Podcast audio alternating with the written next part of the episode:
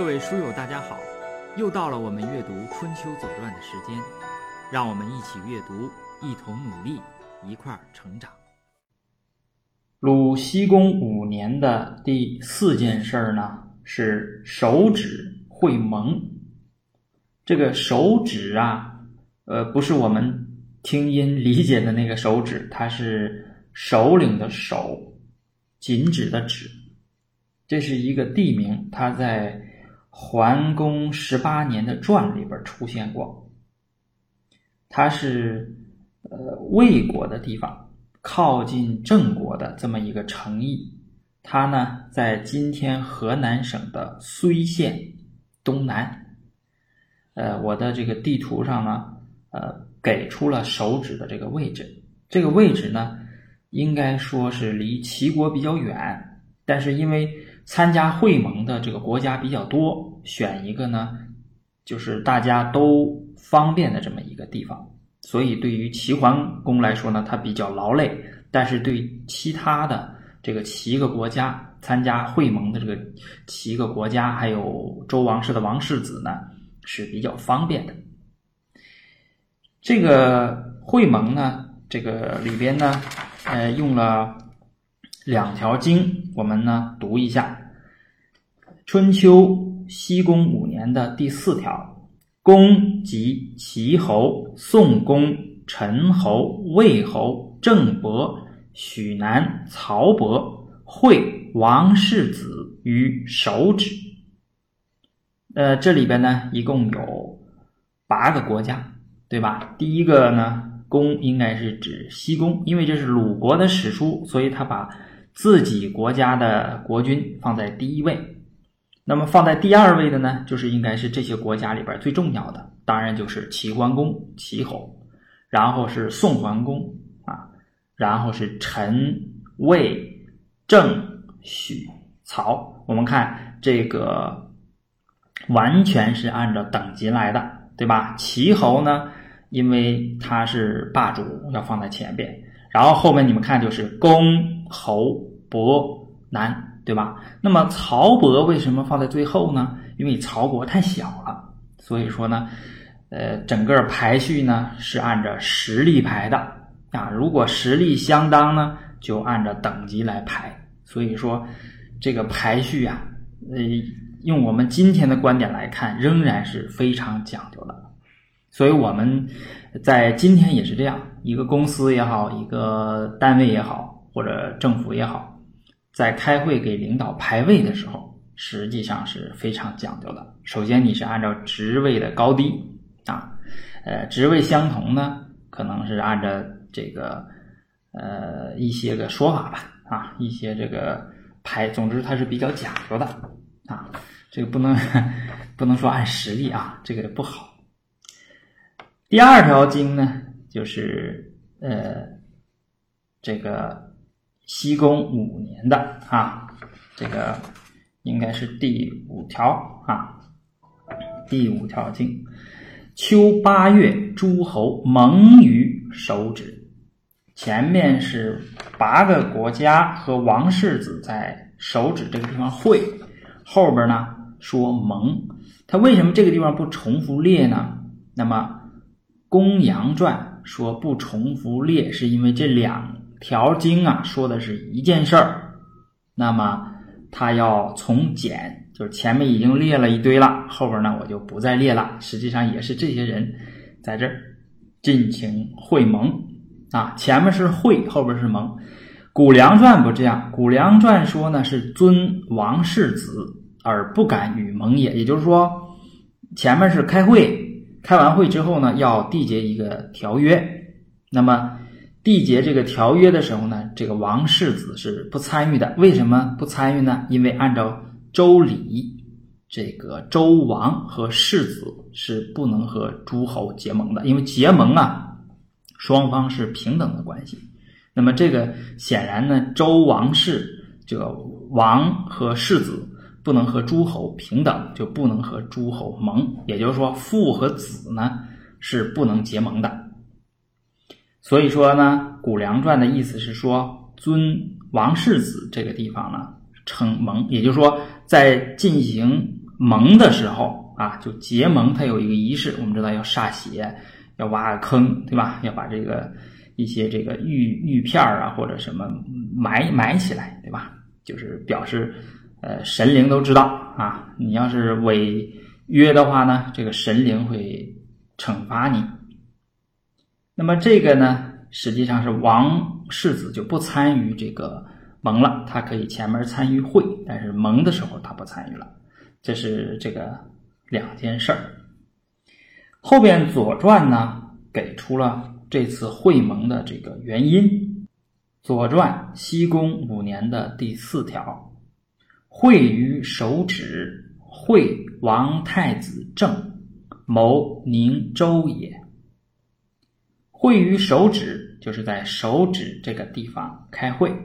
会王太子正是参加这个会盟的，也就是这个会的有谁呢？有王太子，他的名字叫郑，叫郑国的郑。我们前面讨论过啊，就是鲁庄公啊，在给自己儿子起名的时候讨论过这个名，说这个给孩子起名要避开国名，也就是诸侯国的那个名。那么这个地方显然是没避开，因为郑呢是明明是有一个郑国啊，所以说他这个叫王太子郑，谋宁州也。宁呢就是安宁，实际上呢他是想安定周王室。那为什么要安定周王室呢？这个话说起来呢就比较长了，我们在这个地方稍微解释一下。此时在位的周王。叫做周惠王。那么周惠王呢，在前面《左传》里边，也就是庄公十八年的时候呢，那个时候是周惠王元年。实际上，呃，周惠王上位也挺不容易啊。呃，这个我们就不多说了。那么他上位之后呢，在元年，这个有元庄公到陈国娶了这个惠后。那么到现在呢是二十二年了，也就是说，这个王太子正啊，此时应该是二十岁左右。啊，他不超过二十啊二年，就是惠后，呃，嫁给惠王呢，应该是到现在就是西宫五年，应该是二十二年了，就是太子正二十岁左右，这个惠后啊。他比较喜欢这个小儿子，这个小儿子叫做代，就是呃哪个代呢？就是呃带领的带啊，喜欢这个小孩。这个这个事儿啊，在春秋里边，我们看它已经是一个不变的母题了，对吧？这个刚讲的这个晋国也是这个情况，对吧？我们刚最开始读隐公元年的。那个郑庄公啊，克段于鄢，那个时候也是这种情况，这种情况总是发生。就这个惠后喜欢小儿子，所以惠王呢就有要废掉太子的这个意思。那么这件事情显然是违反周礼的，对吧？我们都是呃传这个嫡长子，对吧？大家一定要传这个嫡长子，就维持这个规矩，这样这样天下就不乱了。那么这个时候呢，王室衰微，所以维护这种周礼呢，你就是就别说他衰不衰微了哈，就是首先他自己就要破坏自己的这个礼礼制。那么作为霸主的齐桓公，他就要管这件事儿，管这件事儿呢，他就要立这个王太子正。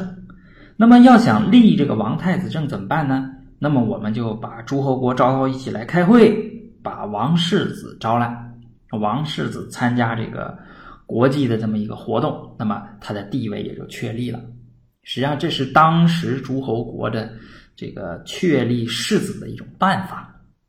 前面我们也读过一个小的，对吧？就启伯姬啊，携子来朝。这个启伯姬带着他这个孩子来朝见鲁僖公，为什么呢？就是想让他这个孩子确立这个世子这个地位，要要。呃，因为国内可能是不稳，有什么什么事情威胁到这个太子的地位，那怎么办呢？我要获得国际上的支持。实际上，齐桓公也是这个意思。那么，你齐桓公干涉王室的事务，而且和周惠王对着干，对吧？周惠王本来是要废这个太子，然后你齐桓公要立这个太子，那这个周惠王肯定是不满意。不满意的话呢，他就要呃想办法破坏这个盟会啊，这是一个事情。另外一个这个盟会里边呢，这这些人呢也是各怀鬼胎。我们看一下这件事情，就是《左传》西宫五年的第五条，就是臣元宣仲愿申侯之反己于少陵。这个去年呢，也就是西宫四年啊，呃，齐楚呢应该是争霸，在少陵这个地方。实际上，两国这个军队已经对垒了，但是没有发生战争，就是最后是以和平方式来解决的。这个解决完这个少陵，在这个少陵盟会之后呢，这个齐军呢就要回师啊，齐桓公要回师，回师呢他要经过陈国和郑国，那么这个呢就会消耗陈国和郑国的国力，因为这个军队来了之后，你要提供给养。呃，然后军队呢所到之处可能会骚扰一些这个当地的这个民众啊，就使国家有有所损耗。那么，呃，袁宣仲呢，当他的名字呢叫袁涛图，宣仲呢是他的字。这个袁宣仲就想联合郑国的这个申侯，就劝谏齐桓公说：“你别走陈国和郑国了，你绕道从东夷那边走。”本来这个齐桓公已经同意了，但是呢，申侯就这个时候就出来把袁涛土出卖了，就告诉齐桓公说：“你要从呃郑国和陈国这走，因为你要是从那个地方走呢，你就中了呃袁涛图的这个诡计。”这个时候，齐桓公才反应过来，那么他就。把什么呢？把虎牢关，也就是这个治这个非常关键的这个诚意呢，就赐给了袁涛图。所以说，你看这个郑文公啊，呃，这基本上没有办法，对吧？基本是这个整个盟国范围内的这些大的事儿呢，都是由齐桓公来说了算。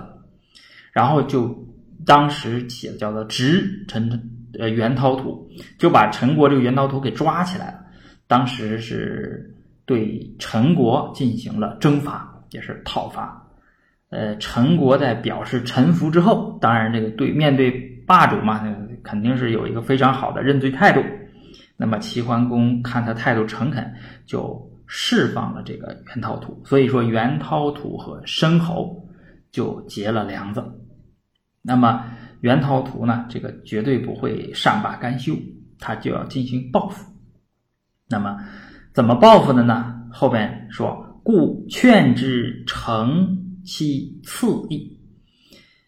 这个袁涛图啊，就劝这个申侯说：“呃，把你这个赐给你的这个城邑，也就是虎牢这个地方呢，给你修一个城，把你这个城修的又高又美。”他怎么说的呢？他说：“曰美城之大名也，子孙不忘，无助子请。”说你呀，咱把这个城修的美观，这个名声啊就会壮大，这样子孙也不会忘记你这一个功绩。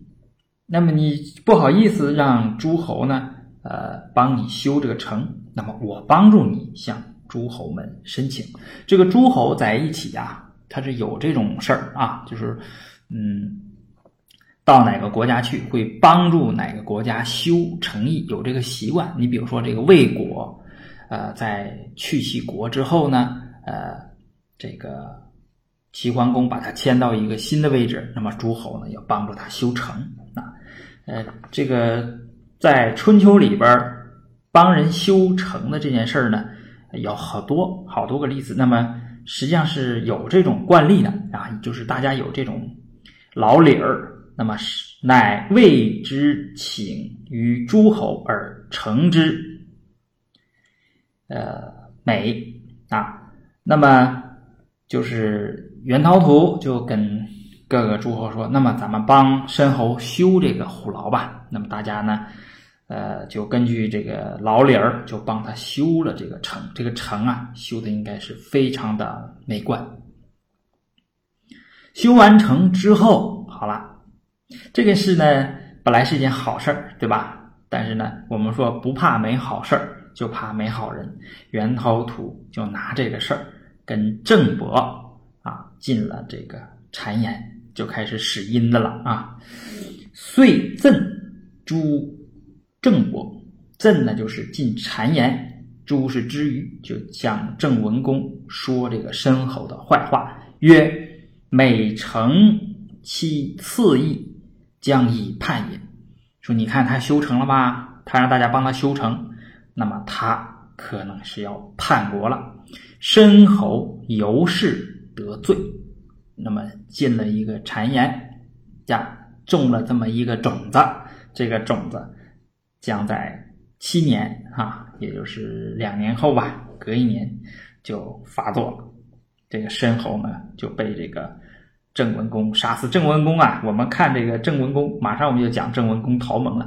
郑文公本身他就是一个一个什么呢？一个怎么说？一个小国的这么一个打法，就是谁强我就跟谁啊，谁强有力我就跟谁抱粗腿，他是不讲究这个原则的。好，我们看下一条。这个我们看这个《春秋经》上写诸侯盟于手指，这里边有事儿啊啊，有事儿，就是有什么事儿呢？就是这个郑伯逃了啊。《春秋经》西宫五年的第六条上写郑伯逃归不盟。前面不是说呃诸侯要在这个地方进行盟会吗？啊，呃这个地方说郑文公跑了。啊，就用了一个什么字呢？用了一个“桃”字。这个“桃”字啊，这个《春秋左传》正义啊，他就说：“礼，君行师从，轻行卒从。”就是你这个国君要出行的话呢，要跟着军队；如果这个卿大夫要出行的话呢，他的族人，也就是他自己的武装力量，要跟着他。当然得保护嘛，对吧？随则会盟必有失礼，就是郑文公出来参加会盟的话呢，他一定是跟着一大票人啊，这个军队要保护他。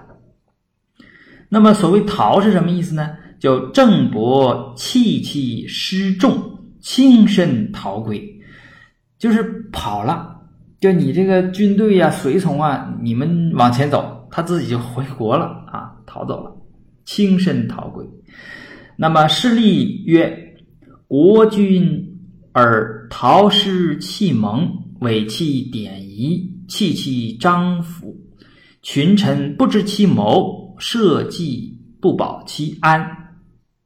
就是你这国君怎么能自己就跑了呢？对吧？你一跑了，这个群臣大家也不知道这怎么回事啊，对吧？你这个社稷呢就会不安定啊。此与匹夫。逃窜无益，这个势利说话呀，也是一点也不客气。说你看你这个国君跟匹夫一样，你就逃窜，对吧？故立在上曰逃，所以这个逃字啊是一个很不好的字。所以春秋上说郑伯逃归不盟，这一个逃字啊，这是微言大义了。一个逃字就把这个郑伯这种呃。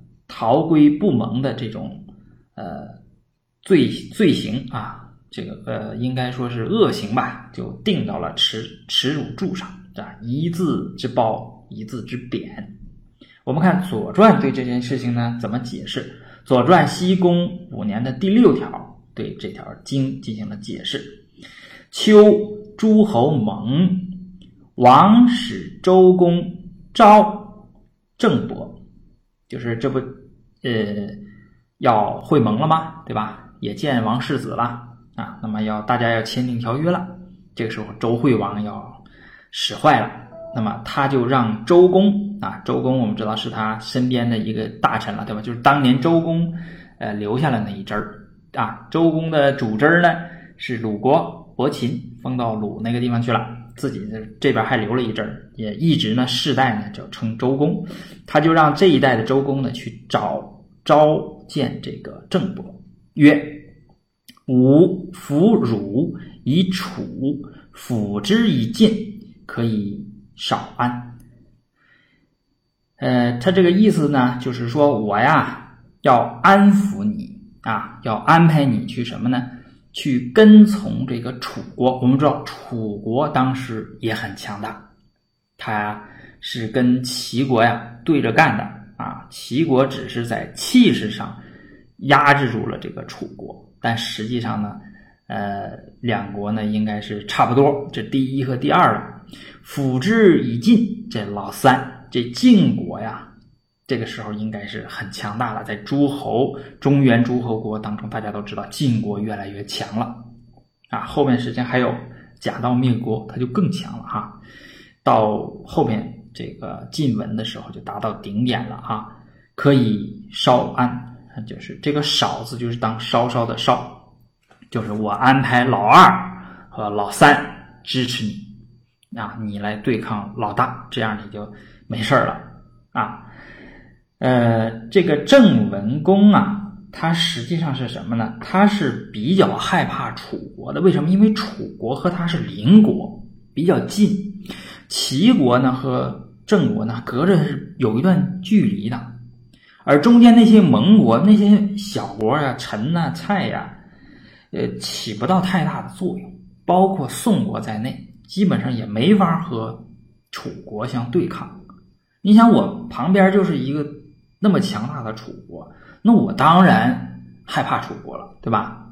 所以说呢，这个郑文公啊，就郑伯喜于王命，而惧其不朝于其也，故逃归不蒙。呃，郑伯呢一看这个周王室，就是周王啊，呃，给他安排楚国。就是郑国，我想他是不太想和楚国，呃，因为这么近的邻国啊，那么强大的，叫楚国不想和他对抗。那么一看这个，呃，周王室要给他撮合这件事儿，那他当然就比较高兴了。那么他就不要去参加这个会盟了。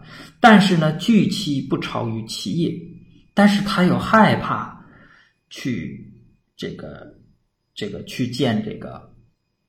呃，齐桓公，对吧？这个因为你属于一种一种背叛嘛，对吧？所以说他就跑了，故逃归不猛，他就自己跑了啊。实际上，为什么说他自己跑了呢？是这样的哈，因为有一个人劝他，就是这个孔叔啊。孔叔我们前面讲过是郑大夫，前面就劝过他啊。他以前倾向于楚的时候就劝过他。我们看孔叔止之曰：“孔叔怎么说呢？国君。”不可以轻，轻啊，就是轻重的轻。这个地方，杨伯峻先生呢解释这个轻呢叫做轻举妄动。实际上，我觉得就是，嗯呃，说轻举妄动呢也对，他就是怎么说呢？就是我们以后边有一有一个说法叫做轻浮，就是你一会儿就跟他了，一会儿又跟他了，对吧？这个他不不庄重啊，不 不重那。叫轻，我们《论语》里边也有“君子不重则不威，学则不固”。实际上，这个轻和重不是简单的是这个呃一个重量的这个关系啊。这个轻则失亲，就是你呀，你这摇摆不定，手鼠两端，那么你就会失去呃亲，叫党员，就是你失去你周围的这些。呃，你的这个亲亲戚也好哈，这个亲属也好，亲党也好，就是你摇摆不定的话啊，你总是变的话，你周围比较亲近的人就会失去他们对你的信任，就所谓亲则失亲。我们的这个好多我见过一些这个领导啊，他们就是有这个毛病，那尤其是。一把手就有这个毛病，就是轻则失亲啊！失亲有什么后果呢？失亲患必至。你想，你周围的人都不信任你，那么这一定会发生祸患，就所谓失亲患必至。那么就是你的一个一把手，或者你是一个团队的领袖。说领袖有点重了，或者你是一个团队的呃首领啊领导，那么你一定要注意要重啊。呃，君呃，这个君子要讲究庄重，对吧？就是要讲究诚信，你说过的话你要遵守，不能轻易的就变。你今天说一个事儿，然后明天就变了，后天又变了，那这样的话呢，叫做患必至啊。病而启蒙，所丧多疑，君必悔之。你说你呀，说这个郑文公，你这国家一遭到威胁了啊。有病了，国家有病嘛，就是国家有困难了，然后你去，呃，求人家和人家结盟，那你要丧失的东西多了，对吧？你一这样的话呢，就是我们怎么说，这个人，呃，我们今天话叫做，呃，叫临时抱佛脚，对吧？我们还有一句话叫做现上教啊，现扎耳朵眼儿，这都不行。就你平时要讲究诚信，要。庄重啊，这个要呃怎么呢？要重承诺啊，你而不是说这个平时就是轻浮，对吧？总是变化啊，失信于人。你要是这样的话呢，你失信于人的话呢，你将来等你困难的时候，你去求人的时候，那么你一定会丧失很多，因为人家要保证你来诚信的话，那一定是条件开的是。又多又重，这样你才能够，呃，和人家启蒙，和人家联合，求得人家的帮助。相反，如果你是一个诚信的人，啊，你去管人借钱，你比如说我现在资金周转不过来了，我要管人借钱。你如果你是一个诚信的人，那么你去借钱，人家也会借你。如果你总是借钱不还的话，那个时候你就惨了，对吧？你首先人家就不会借你，即使借你也会。嗯，让你抵押住很多的东西，君必悔之。那么郑文公呢，就是弗听，逃其师而归，不听跑了！你你们你们去吧啊！自己就驾着车就回国了啊！这是呃，从这件事情我们来看出来，就是齐桓呐，这个和管仲虽然强大，但是他这个联盟啊，也是。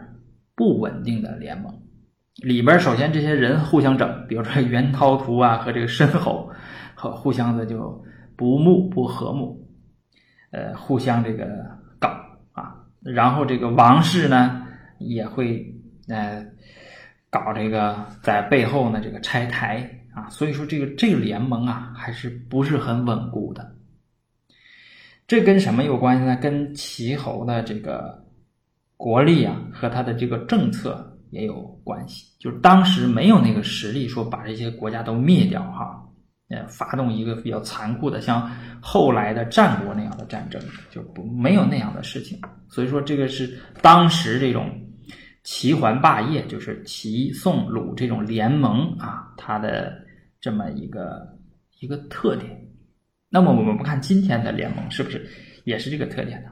跟今天世界、当今世界这个联盟差不多，说北约啊，呃，还有这个呃，我们说叫什么？叫这个世世贸组织，对吧？叫 WTO，实际上也都是这样。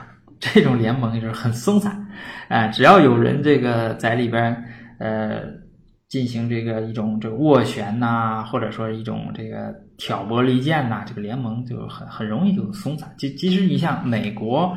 这么强大的国家啊，那么他也没法保证这个联盟啊是一个大家都是步调一致的啊，非常团结的。所以说呢，呃，现在是中美贸易战，对吧？他团结了德国，团结了日本，说我们要独立啊，在独立出这个 WTO 啊，再做一个什么新的联盟啊。那么他这个联盟啊，跟这个手指的就是齐鲁和。宋的这个联盟差不多，所以说我们也不用担心啊。我们只要到时候拿出利益来啊，这个 像这个周惠王一样，就可以离间他们啊。因为这个这个联盟是这样，不是说像后边那个联盟啊，这是很强的。这是第四件事，我们再多讲一件事啊。这件事是一个小一点的事儿，是楚国灭贤，嗯。这是应该说插播一段新闻吧。啊，这个呃《春秋经》西宫五年的第七条，楚子灭贤，贤子奔黄。《左传》的西宫五年第七条对他进行了解释，说楚豆蔻乌涂灭贤，贤子奔黄。那么灭这个贤国的呢，并不是楚国的国君啊，是他这个。他的令尹啊，也也就是子文啊，令尹子文是非常有名的一个，呃，怎么说呢？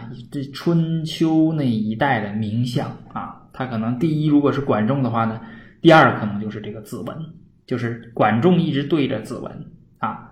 后来这个，呃，他们两个基本上同，嗯，这个子文稍后一点啊，这个。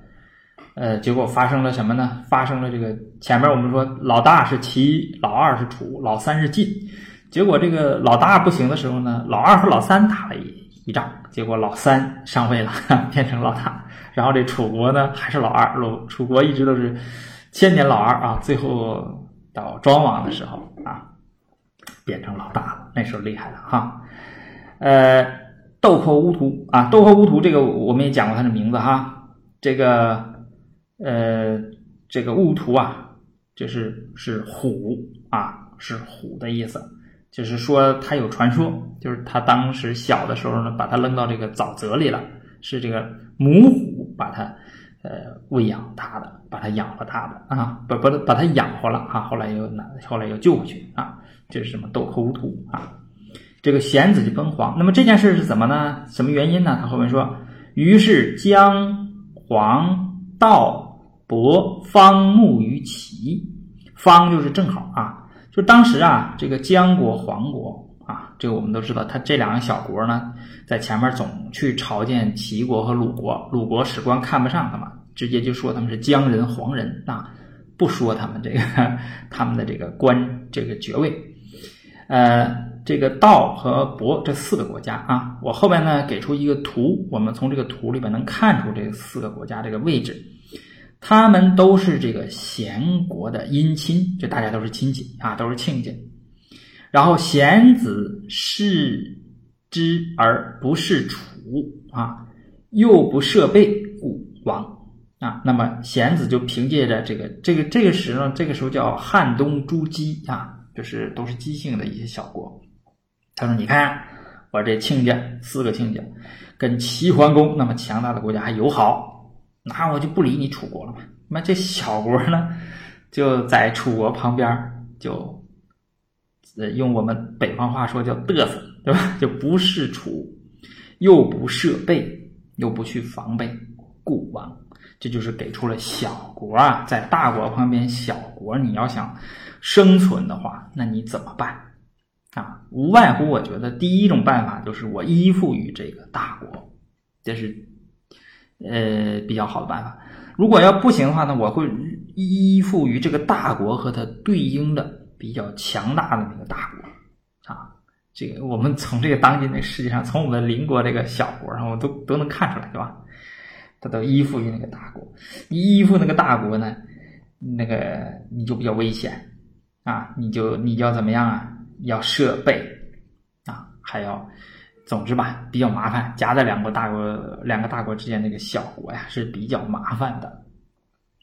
呃，我们不说国，我们说小公司一样，就夹在两个大公司之间这个小公司啊，也比较麻烦。你生存呐，也要有一定的策略和智慧。